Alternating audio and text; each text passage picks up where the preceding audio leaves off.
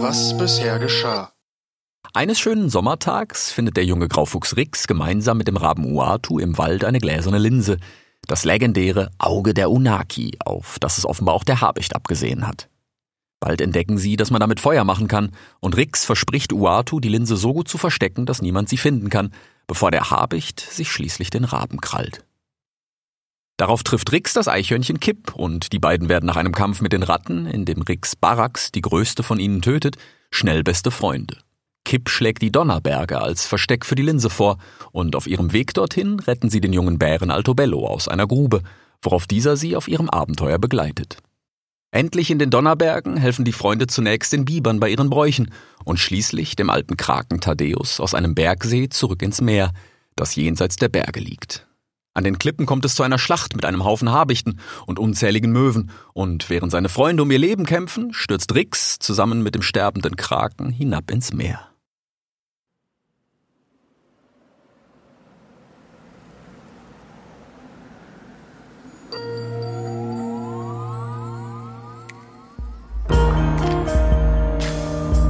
Rix der Graue.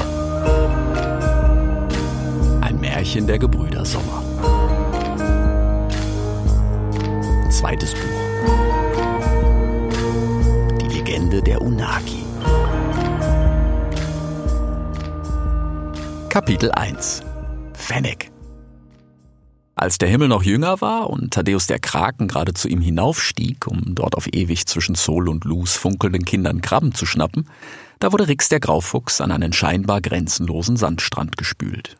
Wie er langsam zu sich kam, bemerkte er, dass er triefend nass und tief in feuchten Sand gesunken war, den eine milde Brandung nach und nach abtrug und dann wieder zurück um ihn spülte. Er öffnete die Augen und sah die hell leuchtende Lu, wie sie nur wenig dünner als Tage zuvor zum Glufest der Biber hoch am Himmel stand und die zart kräuselnden Wellen in ihrem Lichte glitzern ließ. Das Auge von Sol! dachte Rix da und blickte panisch an sich herab, doch Kips Kranz hing nach wie vor um seinen Hals. Zwar war er auch pitschnass und ramponiert von der Schlacht an den Klippen, doch nachdem Rix ihn genauer betastet hatte, fand er darin unbeschadet den unheilvollen, unsichtbaren Stein, der schon so viel Leid verursacht hatte. Kip, du bist ein Genie, sagte Rix leise. Dann kam ihm langsam die Erinnerung an die Schlacht an den Klippen, und er sah im Geiste den Habicht, wie er auf Kipp hinabschoss. Kipp, Altobello! rief er und sprang auf. Da hörte er eine Stimme etwas weiter das Ufer herab. Ah, du bist wach? Ach, was er mit dir, Bruder? schmatzte sie. Was? fragte Rix, und er sah einen kleinen, pelzigen Schatten, der an Thaddeus Tentakel knabberte. Da sprang Rix auf und fletschte die Zähne. Er fauchte und knurrte. Ey, hör sofort auf, meinen Freund zu fressen! Die Stimme gehörte offenbar einem Tier, das ihm nicht unähnlich sah, nur war es deutlich kleiner als Rix, hatte dabei aber viel größere Ohren als er. Es war ein Stück zurückgeflüchtet und sagte, Keine Hitze, Bruder. Fennec hat keine böse Absicht. Aber wenn das da dein Freund war, ja, dann hat Fennec schlechte Nachrichten für dich, Alachwa, ja? Dabei machte er sich noch kleiner, als er ohnehin war, und die Spitzen seiner großen Ohren schliffen unmerklich im nassen Sand, während er Schritt für Schritt zurück zu seiner Mahlzeit schlich. Was soll das heißen? Wer bist du und was willst du von uns? Und, und wer ist Fennec? fragte Rix, immer noch knurrend, und stellte sich mit breiter Brust vor Thaddeus Tentakel. Mein Name ist Fennec. Fennec ist der Fuchs der Wüste und Fennec ist immer korrekt zu dir. Da kannst du jeden fragen, ja? Aber dein Freund dort, ach, was er mit ihm, ist tot. Du, du bist ein Fuchs? Genau wie du, Bruder. Du bist doch ein Fuchs, oder? Natürlich bin ich ein Fuchs, ein Grauer. Ja, das dachte ich mir gleich, als ich dich sah, ja? Deswegen ist Fennec ja hier geblieben. Naja, deswegen und wegen der achwahaltigen Mahlzeit, die mit dir angespült wurde. Willkommen in der Wüste, Bruder. Das ist keine Mahlzeit, sondern mein Freund Thaddeus. Und du bist nicht mein Bruder. Und, und, und wer oder was ist Achwa? Na, wenn du ein Fuchs bist, dann bist du Fennecs Bruder. Und Brüder müssen zusammenhalten, Al-Achwa, ja? Und Achwa? Achwa ist überall. In dir, in mir, nur in der Wüste ist ihr Segen rar. Du bist geradeaus hier gestiegen, nur ist sie hier leider viel zu salzig, um sie zu trinken, ja? Du, du meinst das Wasser? Alachwa, ja? Und du betest das Wasser an.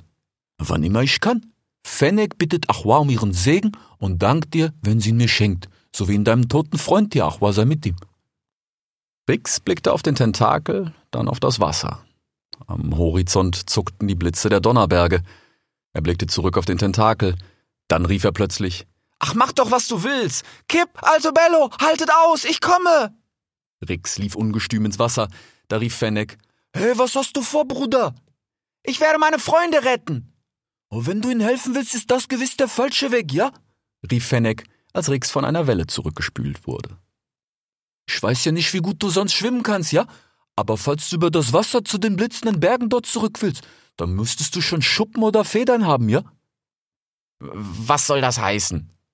Nun, wenn du hier ins Wasser steigst, ja, dann wird dich die Strömung nach Süden tragen. Wenn du Glück hast, landest du irgendwann in den Sümpfen von Gavia, Alachwa, ja? Und das ist nun wahrlich kein großes Glück, denn dort leben die Krokodile. Aber wenn du Pech hast, dann wirst du gleich aufs offene Meer treiben und schließlich ertrinken, ja? Es ist überhaupt ein Wunder, dass du hier angespült wurdest, ich schwör. Ich könnte mir vorstellen, dass dein Freund dir was damit zu tun hatte, ja? sagte er und beschnupperte vorsichtig den Tentakel. Geh weg von ihm! fauchte Rix, der mittlerweile wieder vor Fennec stand. Schau mal, sagte Fennec mit sanfter Stimme. Dein Freund ist tot, Alachwaya. Das tut mir leid für ihn und natürlich auch für dich. Aber wenn wir ihn hier liegen lassen, dann holen sich die Geier mit den ersten Sonnenstrahlen. Ich schwör, so ist die Wüste, Bruder. Wenn wir ihn zurück ins Wasser stoßen, wird ihn schließlich auch irgendjemand fressen, ja? Und was auch immer du vorhast, du wirst fressen und vor allen Dingen Achwa brauchen. Und er ist voll davon. Wenn er wirklich dein Freund war, dann würde er doch sicher lieber dir seine Achwa schenken wollen als den Geiern, ja? Jetzt willst du auch noch, dass ich ihn fresse? Alachwa ja, weil Fennec dein Bruder ist, Bruder. Ich verstehe, dass du zurück zu deinen Freunden willst, aber dorthin führt nur ein einzig sinnvoller Weg. Und auf dem wirst du viele Tage ganz ohne Wasser auskommen müssen, ja? Also solltest du dich besser jetzt stärken, wo du die Gelegenheit hast, Alachwa. Rix schwieg und blickte zu den Donnerbergen am Horizont. Und wie soll dieser sinnvolle Weg aussehen? Du wirst nach Norden müssen, ja?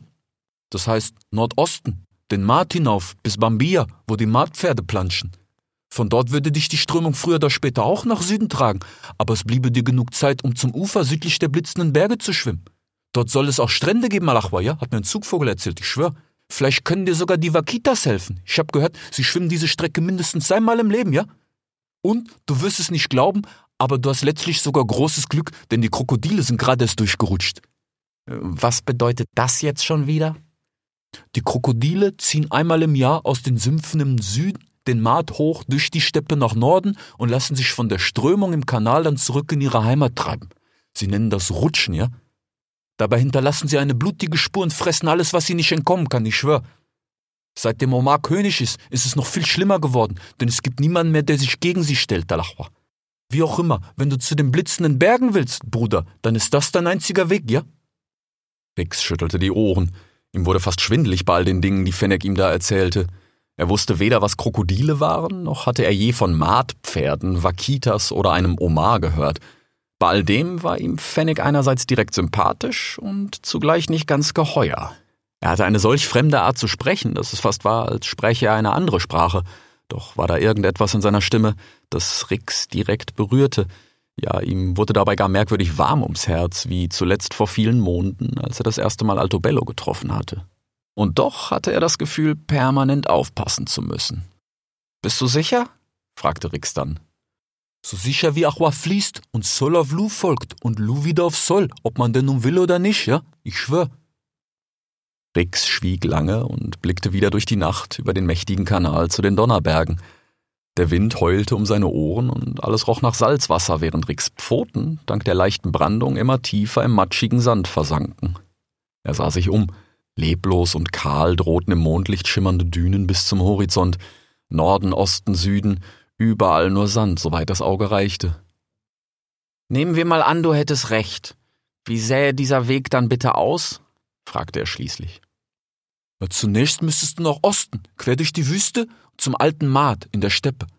Das ist ein großer Fluss, ja? Dem könntest du nach Norden folgen und von dort wie die Krokodile in den Kanal.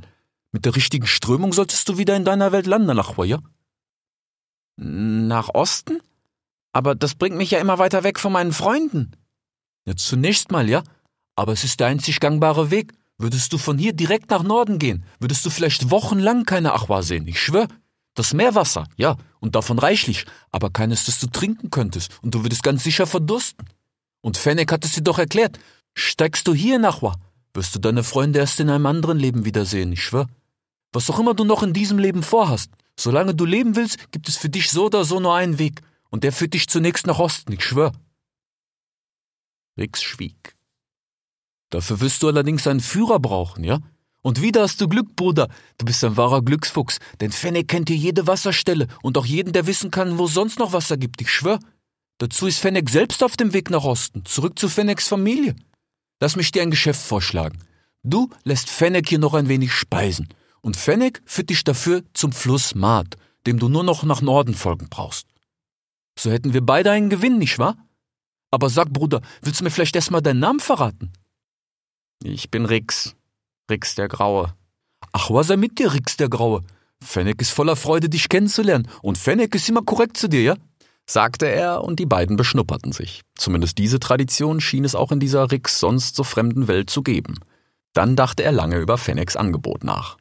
Da es ihm aber schließlich alternativlos erschien, er kannte ja sonst nichts und niemanden hier und hatte tatsächlich keine Ahnung, wann und wie er hier etwas zu fressen, geschweige denn Wasser finden sollte, willigte er missmutig ein.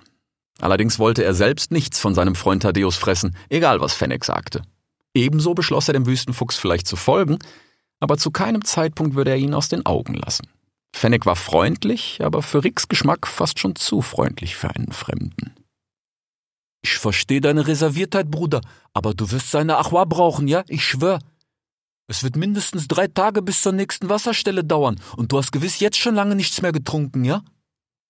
Das ist mir egal, dann verdurst ich halt. Aber ich werde meinen Freund nicht fressen. Und auch dir nicht dabei zusehen. Ich habe ihm diesen Tentakel bereits abbeißen müssen, weil er es wollte. Da werde ich ihn nicht auch noch fressen. Vergib mir, Bruder, aber das ist nicht klug, ja? Hör dir einmal zu. Wenn er dich selbst gebeten hat, diesen Teil von ihm abzubeißen, würde er nicht doch wollen, dass du ihn frisst, um zu überleben, Alachwaya?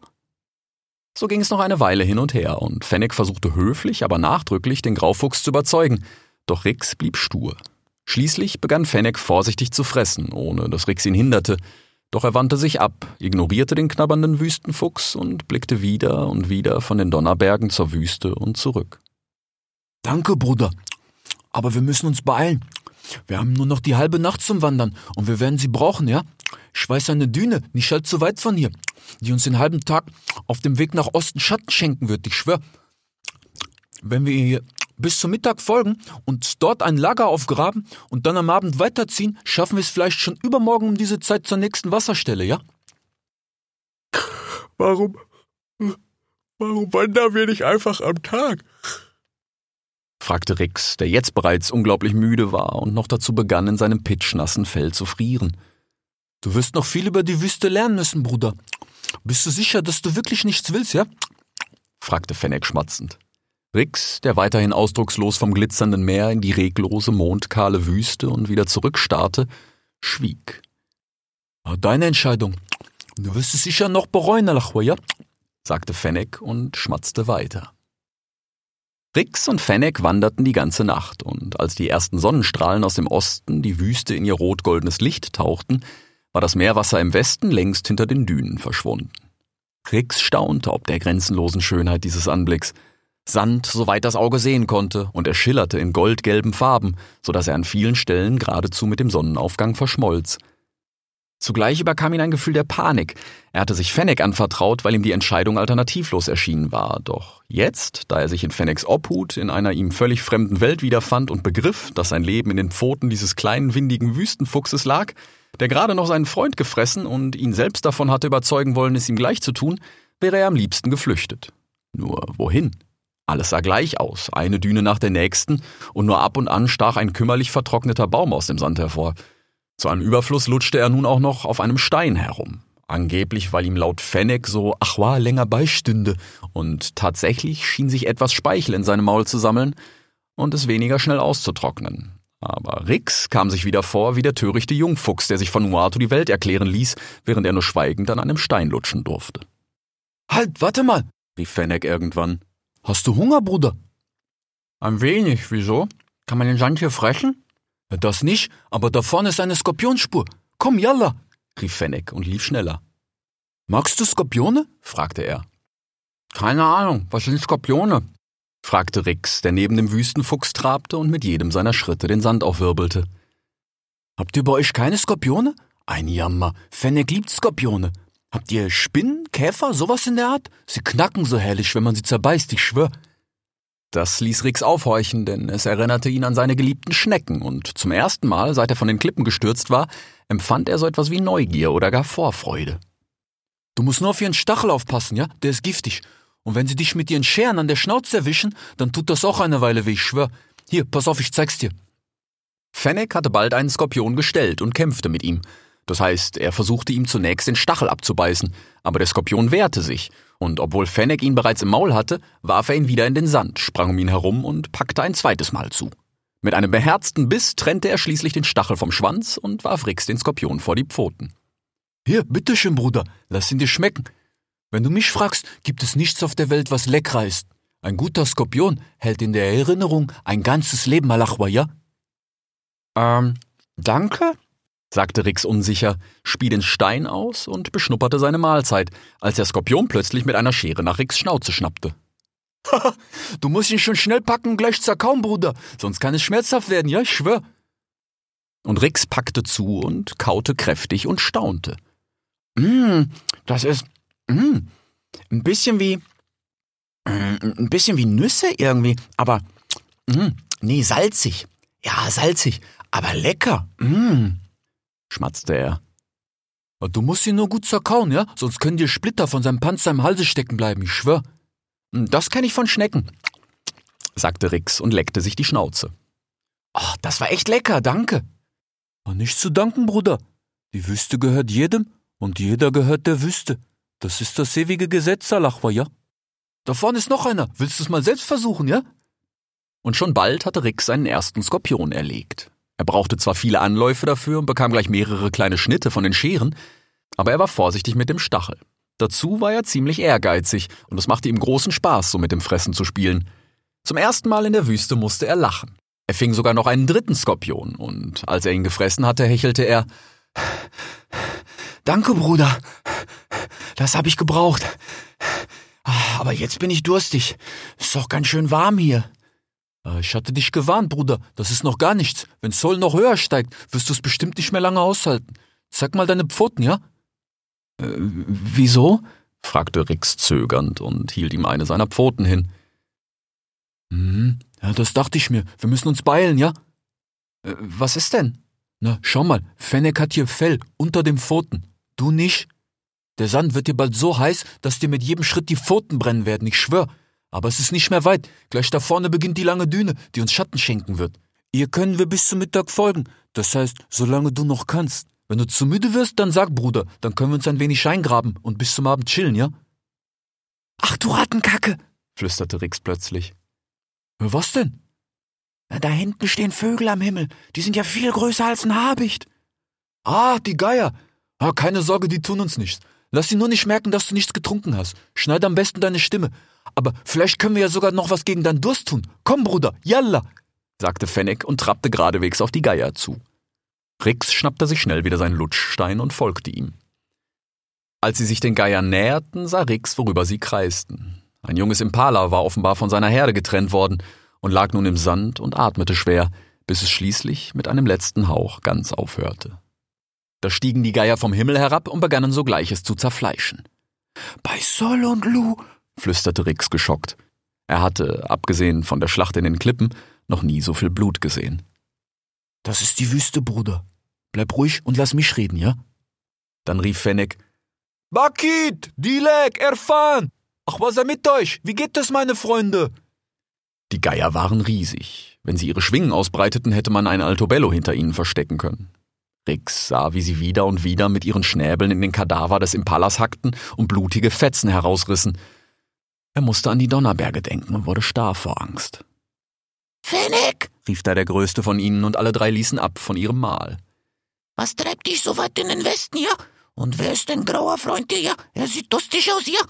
sagte Bakit heiser, kniff die Augen zusammen und musterte Rix. Das ist Rix der Graue, ja? Mein Bruder aus dem fernen Norden. Wir sind auf dem Weg in die Steppe, ja? Aber sag mir, großer Bakit, magst du noch immer Fische so gern, ja? Oh, Fennec kennt mich gut, ja? Bucky liebt Fische noch immer, ja? Aber wann verirrt sich schon mal einer von ihnen in die Wüste? lachte er plötzlich geradezu irrsinnig. Da lachte auch Dilek und dieser stieß Erfan an, der sich schon wieder dem Impala zugewandt hatte. Erfan blickte kurz ertappt von Dilek zu Bakit, dann lachte er mit den beiden, als wüsste er, worum es ging. Dann hat Fenne gute Nachricht für dich, mein Freund. Heute Nacht wurde ein großer Fisch ans Ufer gespült, nicht weit von hier, ja? Oh, was sagst du da, ja? Ich hab ihn selbst gekostet, ja? Und es war der beste Fisch, den ich je gefressen habe, ich schwör. Oh, warum erzählst du mir das, ja? ja? Nun, weil er riesig ist und noch immer mehr als genug für euch drei von ihm übrig ist. Schaut dir doch mal dieses kleine Impala an. Davon werdet ihr drei doch niemals satt, ja? Oh, und warum sollte ich dir glauben, ja? Aber Bakit, du kränkst mich. Ist Fennec nicht immer korrekt zu dir gewesen, mein Freund? Das ist wahr. Fennec ist immer korrekt zu uns, rief da Erfan, und Dilek stieß ihn mit seinem Schnabel in die Rippen, als Bakit ihn böse ansah. Dann blickte er zurück auf Fennec. Oh, nun wahrlich hast du mich nie betrogen, ja? Oh, wo soll dieser Fisch denn nun liegen, ja? Geradezu nach West, mein Freund. Direkt am Ufer wartet er auf euch, ich schwör. Da steckten die Geier ihre Köpfe zusammen und Rix verstand kein Wort von dem, was sie sagten. Aber er bemerkte, dass Erfan offenbar lieber bei dem Impala bleiben wollte, schielte er doch ununterbrochen hinüber auf den Kadaver. Schließlich aber sagte Barkit, Oh, nun gut, Fennec, wir wollen uns das mal ansehen, ja? Aber weh dir, wenn wir nichts finden, ja? Und der Aufstieg umsonst war, ja? Dann breitete er seine riesigen Schwingen aus und stieg in die Luft. Fennec rief ihm nach, keine Sorge, Bakit. Fennec ist immer korrekt zu dir, ich schwör. Ach, was sei mit euch?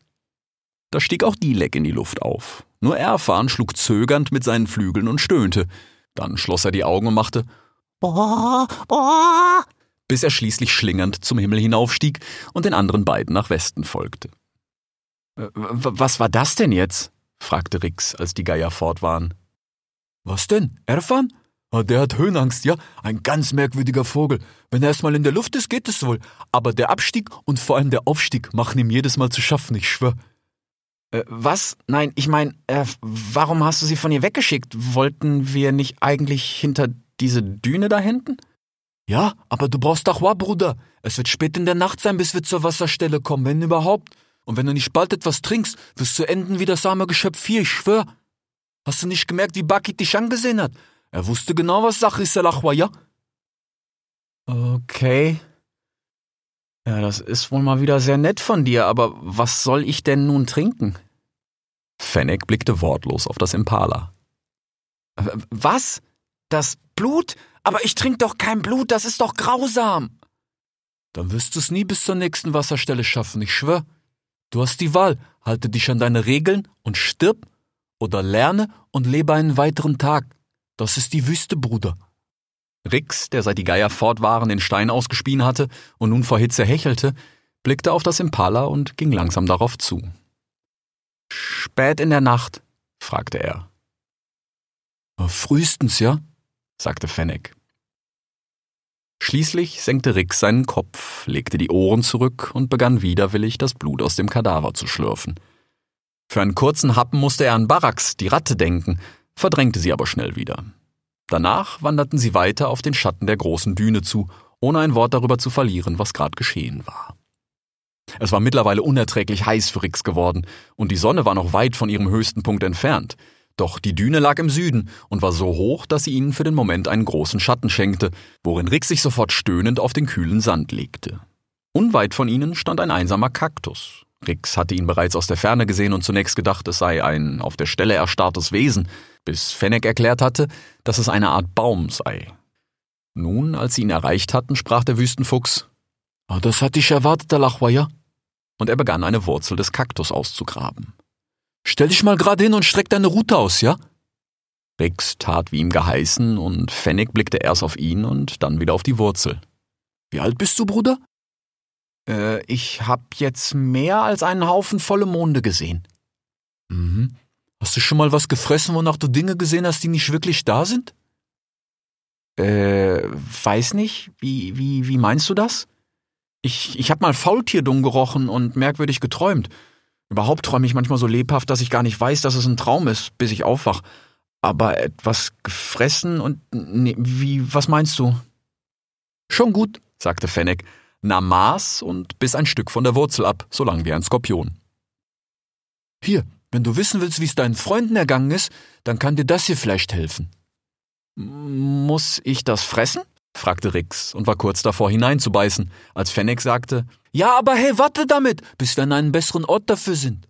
Es gibt für dich ohnehin nur diesen einen Weg, bis zum Mat, ja? Und vielleicht ist es besser, dass du dich erst einmal an die Wüste gewöhnst, bis du sie zu dir sprechen lässt, ja?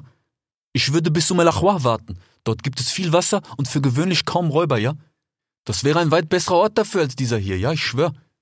Soll ich es dir so lange in deinen Halsschmuck stecken? Warte, halt mal still. So. Hey, halt, warte! Doch Fennec hatte die Wurzel bereits in Ricks Kranz verstaut und begann sogleich im Schatten der Düne ein Loch in den Sand zu graben. Ähm, wie weit ist denn El Och, äh, Um Elachwa, die größte Oase von hier bis zum Dschungel. Ein Ort des Friedens. Selbst der unberechenbare Omar respektiert das. okay. Und wie weit laufen wir da? Oh, viele Tage, ja, ich schwör. Fennec ließ nun ab von dem kleinen Erdloch, das er bereits gegraben hatte, und malte stattdessen mit einer Kralle seiner Vorderpfote in den Sand. Dabei murmelte er Häufchen, Häufchen, Haufen. Äh, Du kannst zählen? Ja, aber nur bis drei. Aber ich weiß, dass drei Häufchen ein Haufen sind. und er erklärte Rix sein Zählsystem. Schließlich berechnete er, dass sie dreimal einen Haufen Nächte wandern mussten, also ziemlich genau einen Mond lang. Und das Ganze wiederum zweimal. Also zwei Monde. Ungefähr, ja. Und du bist sicher, dass für mich kein anderer Weg zurück zu meinen Freunden führt? So sicher wie du dort im Schatten stehst, Salachwa, ja? sprach Fennec und verschwand zunächst mit der Schnauze und schon bald mitsamt seiner Schwanzspitze in dem Erdloch, während unter einem scharrenden Pft, Pft, Pft, Pft kleine Sandwolken daraus hervorgeflogen kamen. Na dann. Und du bist sicher, dass du da keine Hilfe brauchst? fragte Rix. Ja, ziemlich. Wie gut kannst du denn graben, Bruder? fragte Fennec aus dem Erdloch. Naja, ich kann Dinge ausgraben und vergraben, aber einen Tunnel oder gar einen Bau habe ich nie hinbekommen. Ich weiß, dass die Rotfüchse es können und war deshalb immer neidisch auf die, aber egal wie oft ich's versucht habe, ist es mir immer alles eingestürzt. Und unsere Erde kann man mit eurem Sand hier ja nicht mal vergleichen. Deshalb war ich ja so glücklich, als Kip mir damals gezeigt hat, wie man Kobel baut und solche Dinge. Darin scheine ich weit mehr Talent zu haben. Du scheinst diesen Kip sehr zu mögen, ja? Sein Name war das Erste, was Fennec dich je sagen hörte. rief Fennec, der mittlerweile tief im Sand verschwunden war. Kip? Ja klar, er ist mein bester Freund. Wir haben so viel zusammen erlebt und er hat so viel für mich getan, das werde ich ihm nie vergelten können. Und witzig ist er. Egal was war, er konnte mich immer zum Lachen bringen. Du müsstest ihn mal fluchen hören. Rattenkacke dieses, Rattenkacke jenes, angekackter Kackhabicht. Dabei hat er wahrscheinlich nicht ein böses Haar in seinem Fell. Und als ich noch Angst vor Altobello hatte, da hatte er ihn schon längst durchschaut und gleich hinter den Ohren gekrault. Ach, ich hoffe nur, dass es ihnen gut geht. Mehr als alles andere hoffe ich das. Vielleicht solltest du auch warm Hilfe bitten, ja? rief Fennec tief aus dem Sand. Glaubst du, das hilft? fragte Rix. Was Fennec glaubt, ist doch völlig egal, ja? Die Frage ist, ob es deinen Freunden schaden kann. Wahrscheinlich nicht, oder? Ja, da hast du wohl recht. Und Thaddeus hat in den Bergen auch um Avas Beistand gebeten. Hm. Magst du mir vielleicht später zeigen, wie das geht? Na, gerne. Ich habe vielleicht sogar noch eine bessere Idee. Aber jetzt, rief Fennec und sprang in einer großen Wolke aus Sand aus dem Loch hervor. Sollten wir erstmal schlafen, Bruder. Äh, schon fertig? Schon fertig. Es wird nicht lange halten, ja? Aber mehr als lang genug, bis wir weiterziehen können, ich schwör. Er lud Rix in das frisch gebuddelte Loch und Rix staunte. Der Sand war hier stabiler als an der Oberfläche und Fennec hatte tief gegraben. Nach einem kurzen Tunnel folgte eine Höhle, in der genug Platz für beide und es vor allen Dingen angenehm kühl war. Schon bald lagen sie darin und Fennec brachte Rix ein kurzes Gebet bei. Im Namen von Achwa der Allumfließenden, der barmherzigen Mutter allen Lebens, mögen all unsere Taten gesegnet sein von Weisheit und Güte und Glück und all unsere Freunde und Familie gesund und glücklich durch ihr Leben gehen, bis wir uns wiedersehen. Achwa sei mit ihnen und Achwa sei mit uns, in der Wüste und im ewigen Fluss. Amen el Achwa el Amin. Dann schwiegen sie, und schon bald schlief Rix so tief und fest, wie er seit der Biberhöhle nicht mehr geschlafen hatte. Hoch über ihnen flogen Perihil der Pelikan und Asimut die Maus und vermaßen auch hier gewissenhaft das Land. Der warme Wüstenwind ließ Asimuts Ohren kräftig flattern, als sie wie gewöhnlich ihren Kopf aus Perihils Schnabel streckte und auf die grenzenlose Dünenlandschaft unter ihnen lugte. Guck mal, Perry, der Kaktus da. Ist das was, was ich mir merken muss? Was? Ich war nix. Es ist so windig hier. Ob ich mir das merken muss? Was? Den Kaktus! Ob ich kacken muss? Ach, vergiss es, Perry. Ich brauch Urlaub.